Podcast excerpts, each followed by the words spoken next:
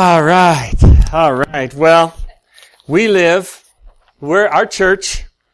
You're sitting in a multi-ethnic church. And maybe sometimes you look around here on a Sunday morning, it might not look so multi-ethnic, but you are part of a multi-ethnic, multicultural, multinational church. Siyabonga. Right? Thank you, Lord, for that. And I'm so grateful to be part of that. It's a great celebration. Um, it's a great celebration to be able to do that because in heaven, in heaven, our picture of heaven is every tribe, tongue, and nation is gathered before the throne of God giving worship. So somebody might ask you, is there, uh, is there, are we all going to speak one language in heaven? The answer is no. I don't think so. I mean, we don't, we, we have a language of love that we'll all speak together. But when we have every tribe, every tongue, every tongue in heaven, I think we're going to speak Bahasa Indonesia. I think we're going to speak Swahili. I think we're going to speak French. I think we're going to speak Arabic, Dinka. I think we're going to speak English. We're going to have all these languages, but because we're there in God's presence, the Holy Spirit, we can understand each other. Thank you, Donna. We can understand. And we won't have to have translation we won't, we won't have to have a French section over here where Fils is interpreting what the angels are saying and, and then over here is a Swahili section where Felix is going to tell them. And then, uh, I don't think, Sam, you don't speak much Bahasa, do you? You might have to turn to your mother and say, Mom, would you interpret for me? Yeah, probably. We have all these different, all these different, in our, but in our church, we're all together as one. And the reason God has put this on our hearts to have a multi-ethnic church is that we reflect what's going on in heaven. We reflect what's going on in heaven. This is so important to us. It's part of our vision to be multi-ethnic. Donald and Wendy, when you go out to their sites, what do you see? You'll see a little Hispanic boy. You see an African boy. You see some American, uh, Anglo boys. They're all mixed together. Uh, Nepali, I saw the Nepali girl this past Wednesday. She wanted to be up in front and volunteering. You know, it was so cool to see all these different groups together. In, I bet you, Sam, in your high school, there's people from all kinds of different ethnic groups too, aren't they? So, our culture has become that, so church needs to be that. Really, I, I feel this very, very strongly. And so does Donna. and so do many of you. You might be thinking, why? Thank you, Bill. You might be thinking, why is this such a big deal? Well, it was Martin Luther King Jr. who's credited with this, and he, he, you know, is famous for what he tried to do to bring justice and equality into the American society. And he's the one who said, Sunday morning at 11 o'clock is the most segregated hour of the nation, of the week.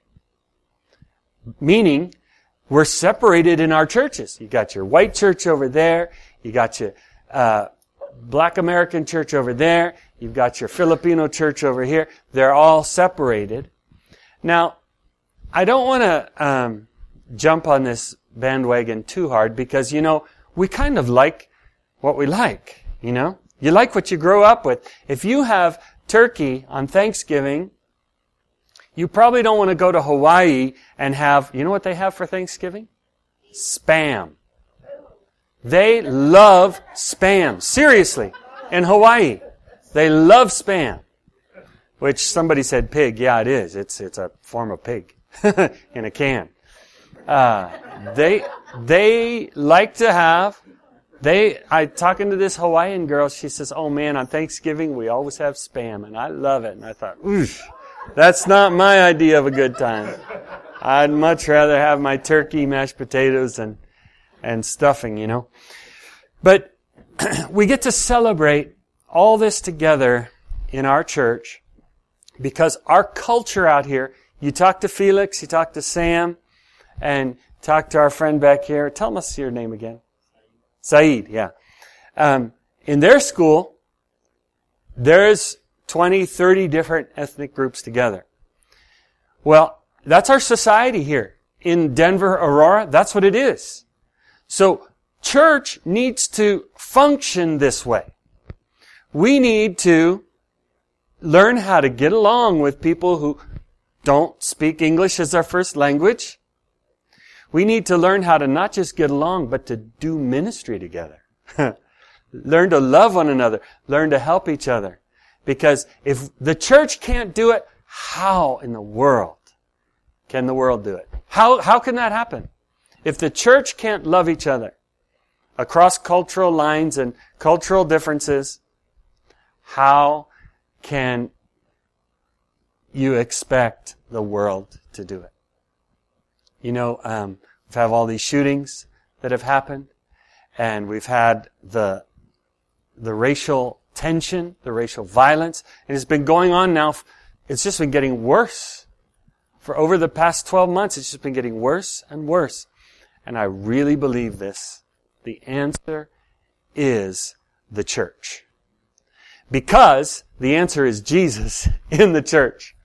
But I, will tell you what, I don't think the church without Jesus is going to solve any problems. Because you know, when you get into church, you get into a lot of tension. There's church politics. There's, there's, there's strife in the church. There's gossip in the church. There's sin in the church. And I'm here today to say, that's got to stop. And we're going to change that in the name of Jesus. By Him. He's going to bring a change. He's going to bring a change. So, I'm talking today about God's presence. God's presence in the church. We need Him. We need Him.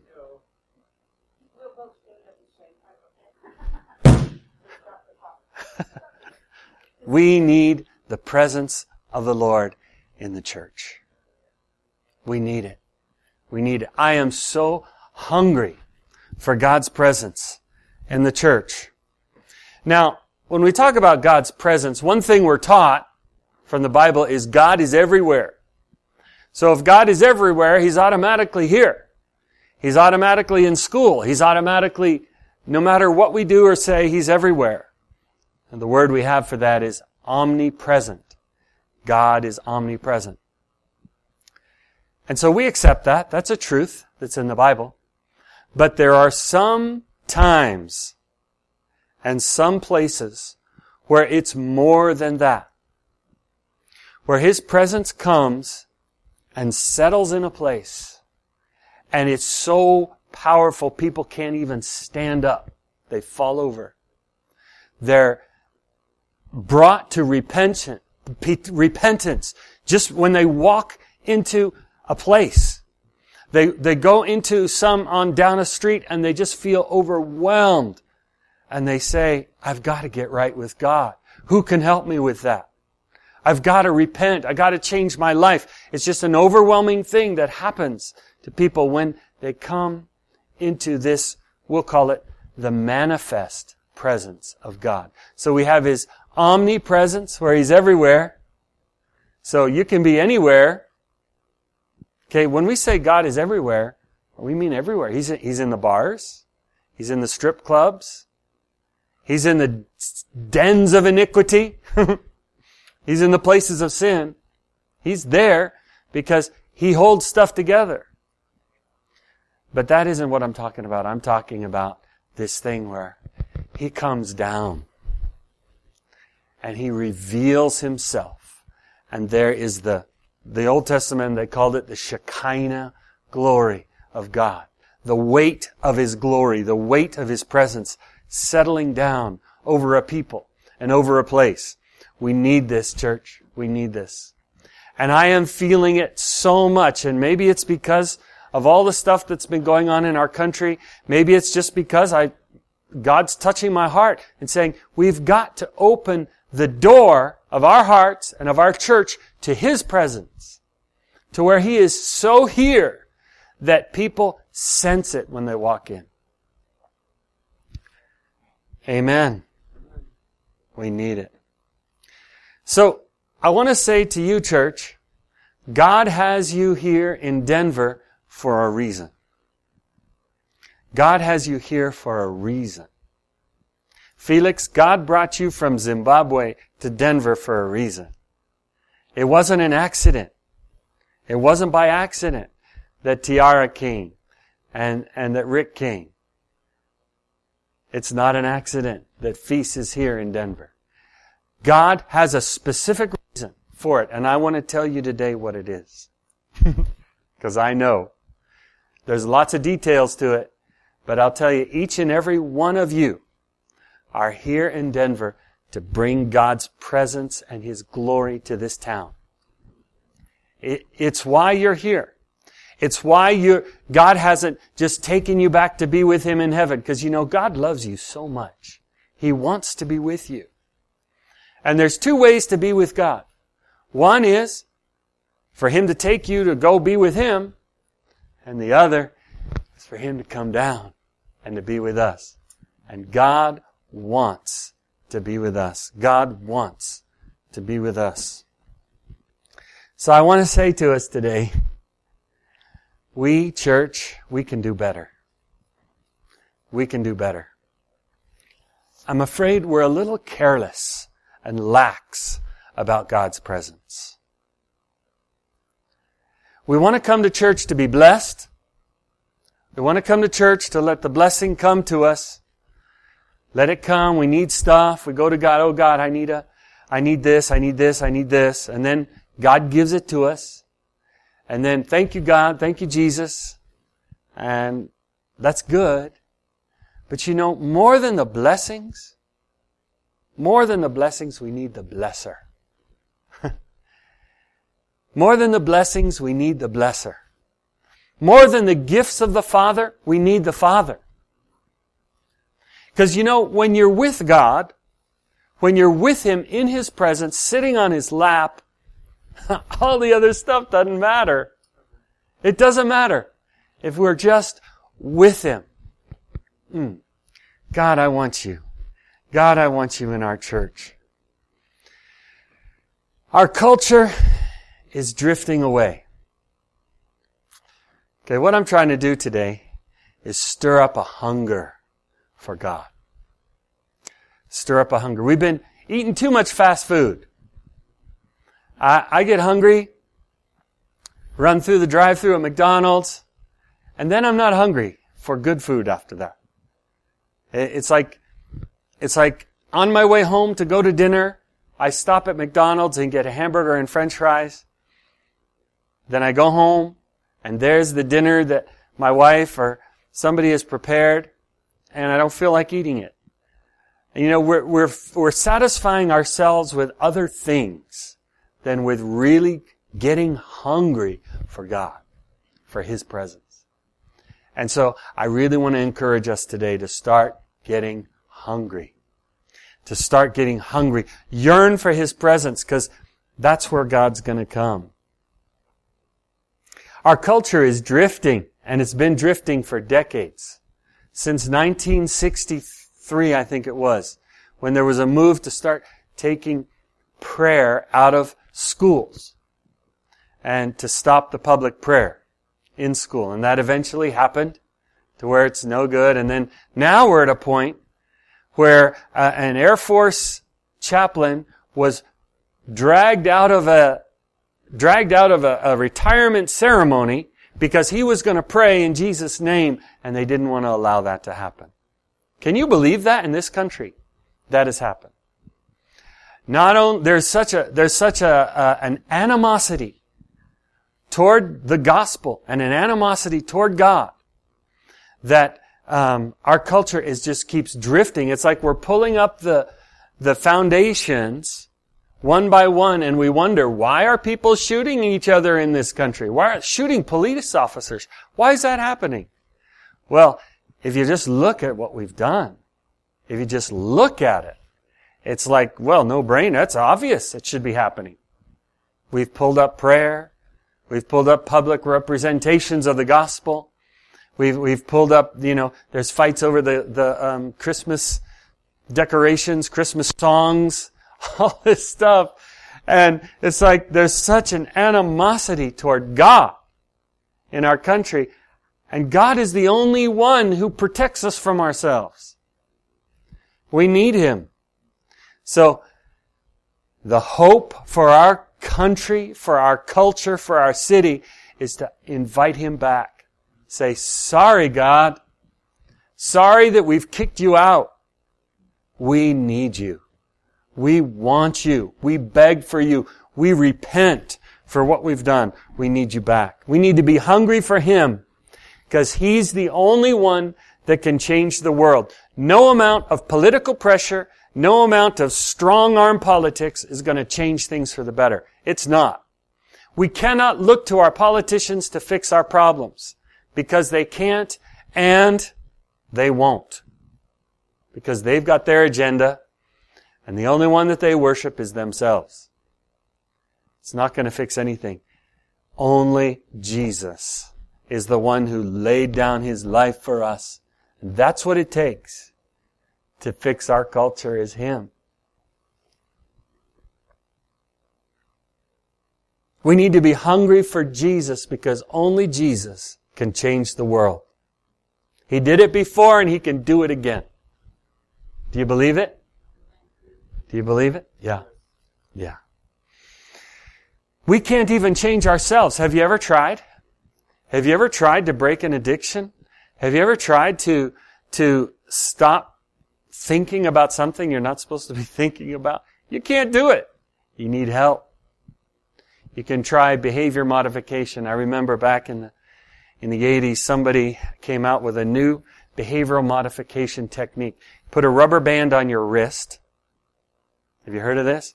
And every time you want to eat that chocolate, you just snap yourself in the wrist.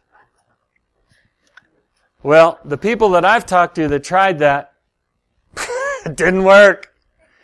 Because the desire for chocolate was still there and all the snapping in the wrist, all it left them was a sore wrist. A hungry for chocolate person with a sore wrist. Behavior modification doesn't work. There's only one thing that can change us, the renewing of our minds as we offer ourselves as living sacrifices to Almighty God.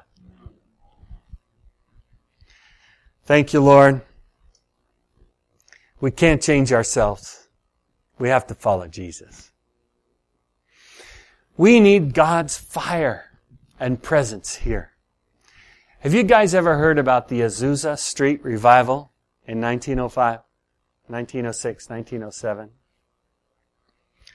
Man, what a great, what a great thing that was. As I read about it, I just, it stirs up the hunger in me again. It stirs up the hunger. Because I want to see that. There was a time, there was a time in Azusa where the people were gathered there praying. It was like a 24-7 thing that went on and on and on and on. Some people saw fire above the roof at the, the meeting house. They called the fire department. Hey, that building's on fire. you know what happened? The fire department got there. There wasn't a fire that they could put out, but they saw something up on the roof that was bright and light. You know what that was? It was the Holy Spirit. It was the presence of God. You're never going to put out the presence of God with a fire hose. it's not happening. It was God's presence. And I'm, I'm, I'm saying this stuff not because I want the manifestations of it, but because I want Him. And wherever He shows up, these things do too. People are healed. People repent of their sins. Marriages are healed, put back together. Demons are cast out. People's minds are clear. Wherever God's presence is. Because that's where His kingdom comes. And that's because he's on his throne and he's established right there. The church doesn't exist to satisfy your needs. This church exists to exalt Jesus. Does anybody know our tagline? Light of the nations. Um, I probably should do as a multi-ethnic family. Marie, I think you need an ice cream for that. Something really, something nice. A Denver, well, the old one is a Denver mosaic of the family of Christ. And I had been looking at that and I thought, you know, that's good. That's a good one. That's the old one. We should get you the new one, Bill. Um, that's a good one because we want to be, that describes who we are. We're multi-ethnic. We're like a mosaic. All these different colors put together to create a picture of the family of Christ. But really what we exist for is exalting Jesus as a multi-ethnic family. We're here to exalt Jesus. That's our number one. That's why we exist. To give Him praise. To make a place for His fire to burn. We are all a bunch of candles with a wick. And we just need the fire to come down and light us up. We can light the world if we come on fire with Him. I'm so hungry. So hungry for the presence of God. Now, you know how the doctor, when he comes to you, the nurse comes to give you a little shot, do you know what they say? You're gonna feel a little pinch. You ever heard that before? Okay, you're gonna feel a little pinch and you know, oh no, here it comes. Well, I just want to say something right now. You're gonna feel a little pinch with what I'm about to say. You're gonna feel a little pinch because I want to tell something that's true, but it hurts. It hurts me. And I've been telling it, telling it to myself all week long already. It hurts. I want to be able to witness to somebody in the store, on the street, in, in a classroom, in some setting, somewhere. I want to meet people and lead them to Christ. And I've tried doing that. And a lot of times when I try to introduce the topic, you know what I get? It's a little bit of a step back, back away, and sort of a glazed look over their eyes as I talk, and they don't want to hear it. And I've asked the Lord about that, and this is really the answer that has come to me. And I'm, I'm going to say it like I wrote it down. If you ever wonder why the unsaved around you are not interested in you and they don't notice your witness to Christ, witness of Christ. It could be that it's because there isn't enough of Christ in you. There's not enough of the presence of God inside of you to draw them to Him. You follow what I'm saying? I've been convicted of this. There's not enough of Christ in me that draw those people to me to where they say, I need to get right with God. Can you tell me how? Because there's two reactions. When there's enough of Christ in me, there's one, I want to kill you. And two, show me how to get right with God. Those are the, those are the reactions that people have. If there is enough of Christ in me, that's what'll happen people will come up with an intense hatred because that's what happened to Jesus. An intense hatred. Or, oh man, I want to follow this guy. He's told me everything I need to know. you know, those, those are the two reactions with Jesus. It was positive or negative. It was darkness or light. That's what came out.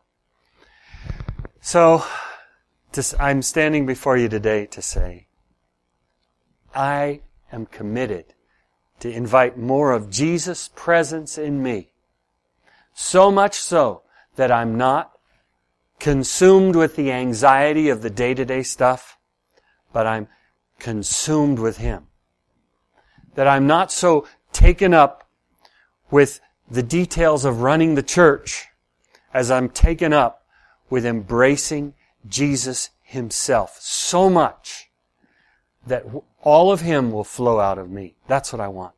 And, and I'm not satisfied with just me. Because I'm supposed to lead this group a bunch here. And I, I want it in you. I want it in each and every one of your lives.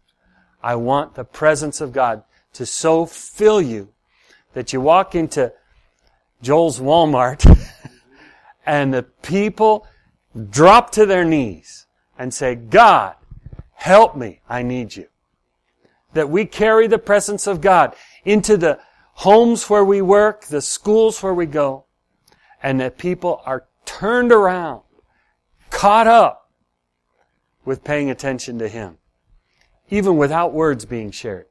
God's presence is on your neighborhood. They drive past your house and tears start coming to their eyes saying, I've got to repent. That's what I want to see. We need that in our city. I'm so hungry for it. And it's only going to happen as we ourselves begin to be broken and repent. Now, I just want to, um, we've got a couple minutes left here, and I just want to, this is part one. Next week will be part two, and we're going to keep going until the presence and His glory is in, in the house. I want Him so much. I just want to share this one thought here. I'm going to erase this. Saeed, is it okay if I erase this? Okay. Well, apologize. I'll erase everything except this one phrase up here, respect time. I know that they were trying to get people to come to church on time, so I'll just, I'll just leave that one up there.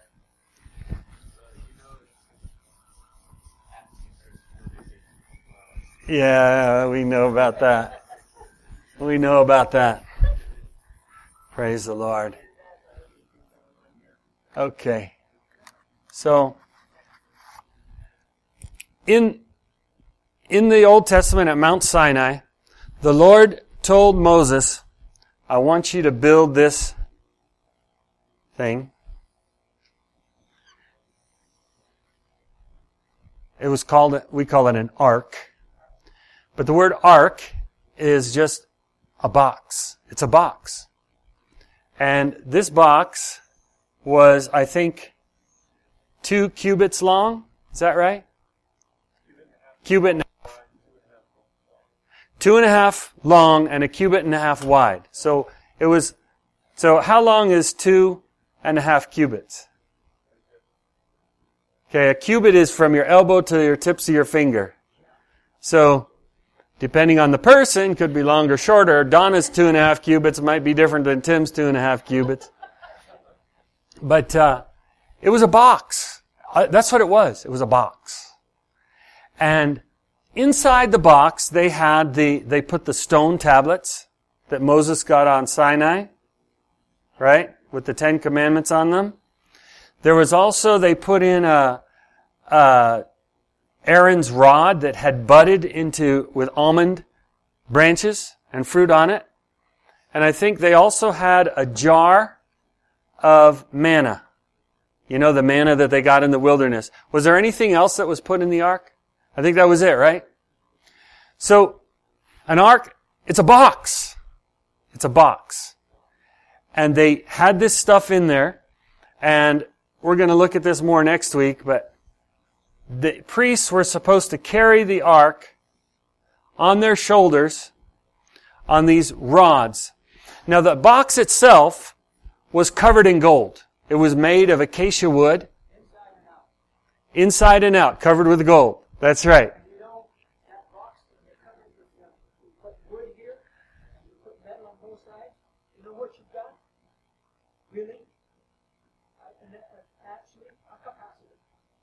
A capacitor.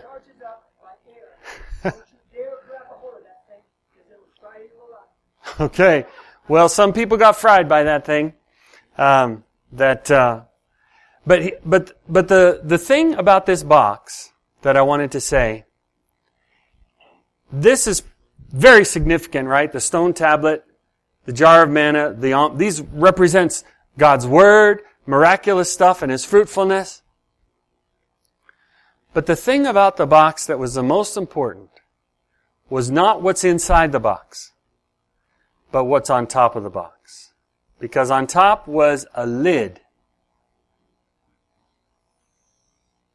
And this lid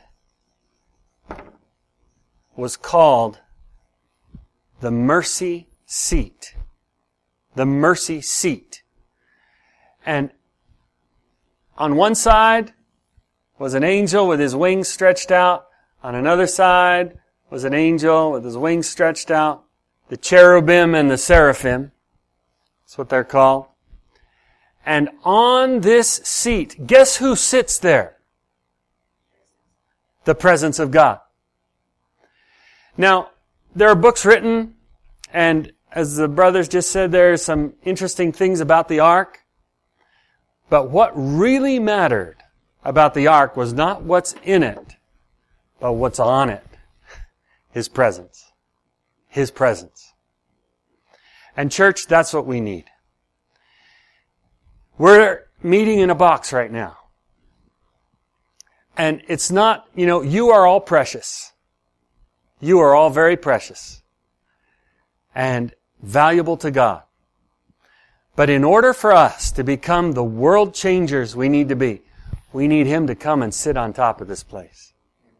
We need God to sit on His, where does a king sit?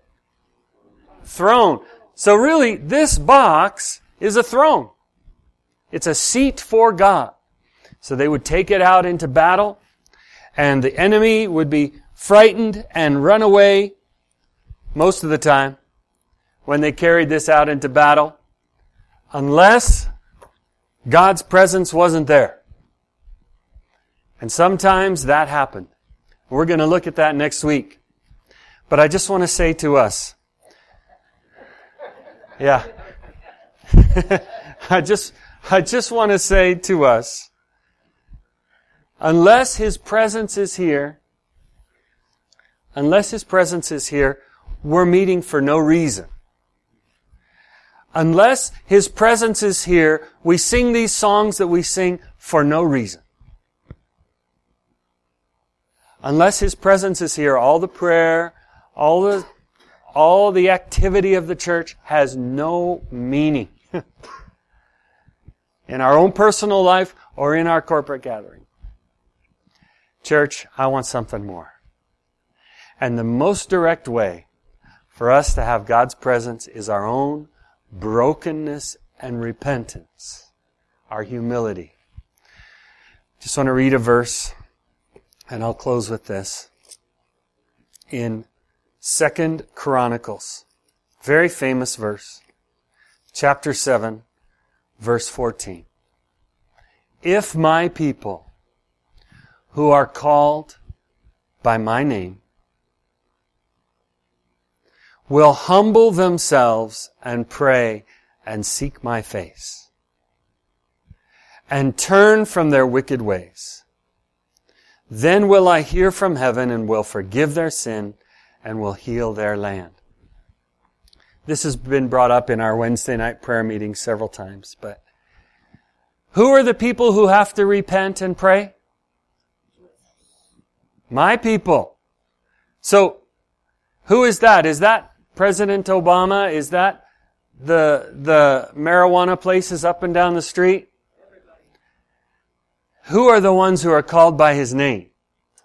It's us. It's the church. It's the church. it's you and me, brother and sister. It's you and me.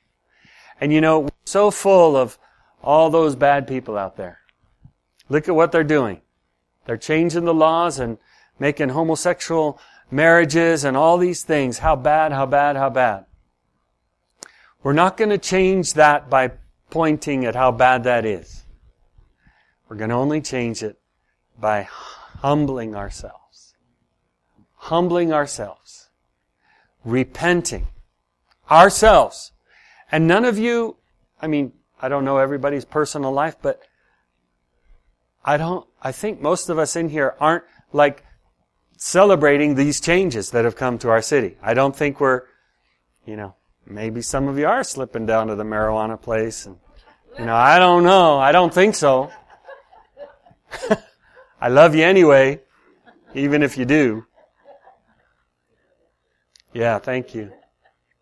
So, this is what I'm talking about. Our pointing out all the wrongs of the world all the political problems, all the, all the stuff isn't going to change it. This is what our Bible teaches us. It's if you and me, brother and sister, we humble ourselves and pray. And I love this phrase, seek his face. Seek his face. I have so much more I want to say, but the only people who get to see God's face, you know what the Bible says about those who see his face? What happens to them? They're dead. They die. You cannot see God's face and live. So here's the good news, bad news for you, my brothers and sisters. If you want to get, see God's face, you gotta die. It's only dead men and women who can change this world. You and I, we need to die. And that's what I'm calling you and me to. To die, offer ourselves as living sacrifices on the altar. We're going to die to ourselves. We're going to die to our sin life. We're going to die to those shady things that keep God out of our lives. We're going to die. And when we die, we'll get to see His face. Let's seek His face, church. Would you stand with me? And just, uh, I feel like we need to do this together, so I'd like to ask you to just kind of hold the hand of the person next to you and join me in this, in this prayer of repentance. God, we seek your face. God, we seek your face. We need your face, Lord. And we know that we need to die. We need to turn our back on a life of sin. We need to turn our back on even those little attitudes and things that we hold on to and cherish because we know we're right about those things.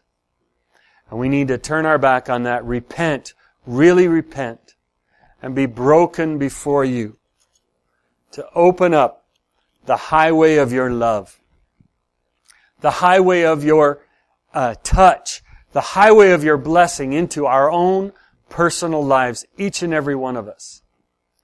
And Lord, as we are holding hands with a group of people around this room, we're doing that because we want to do this together as a church. We want to repent together as a church. Lord, we turn from our wicked ways. We confess our sin to you. And Lord, by your grace, will you humble us? Will you humble us? Will you humble us? Oh God, in Jesus' name. Lord, we bend our knee.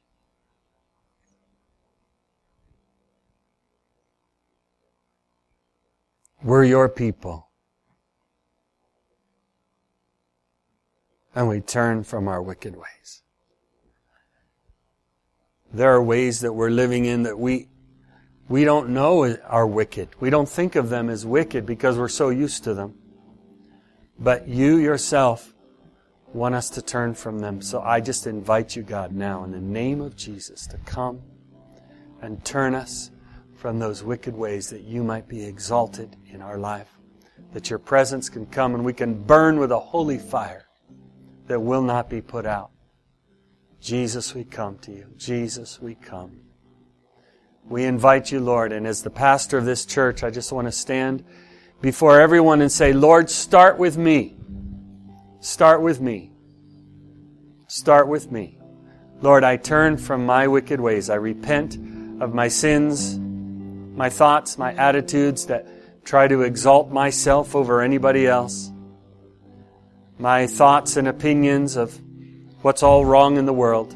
Lord, I just turn from any judgmentalism. I turn from self righteousness. I turn from boredom with you. I turn from it, Lord, and I say, I repent before you.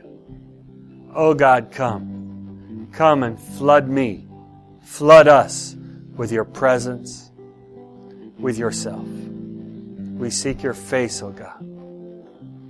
In Jesus' name. Amen. Amen.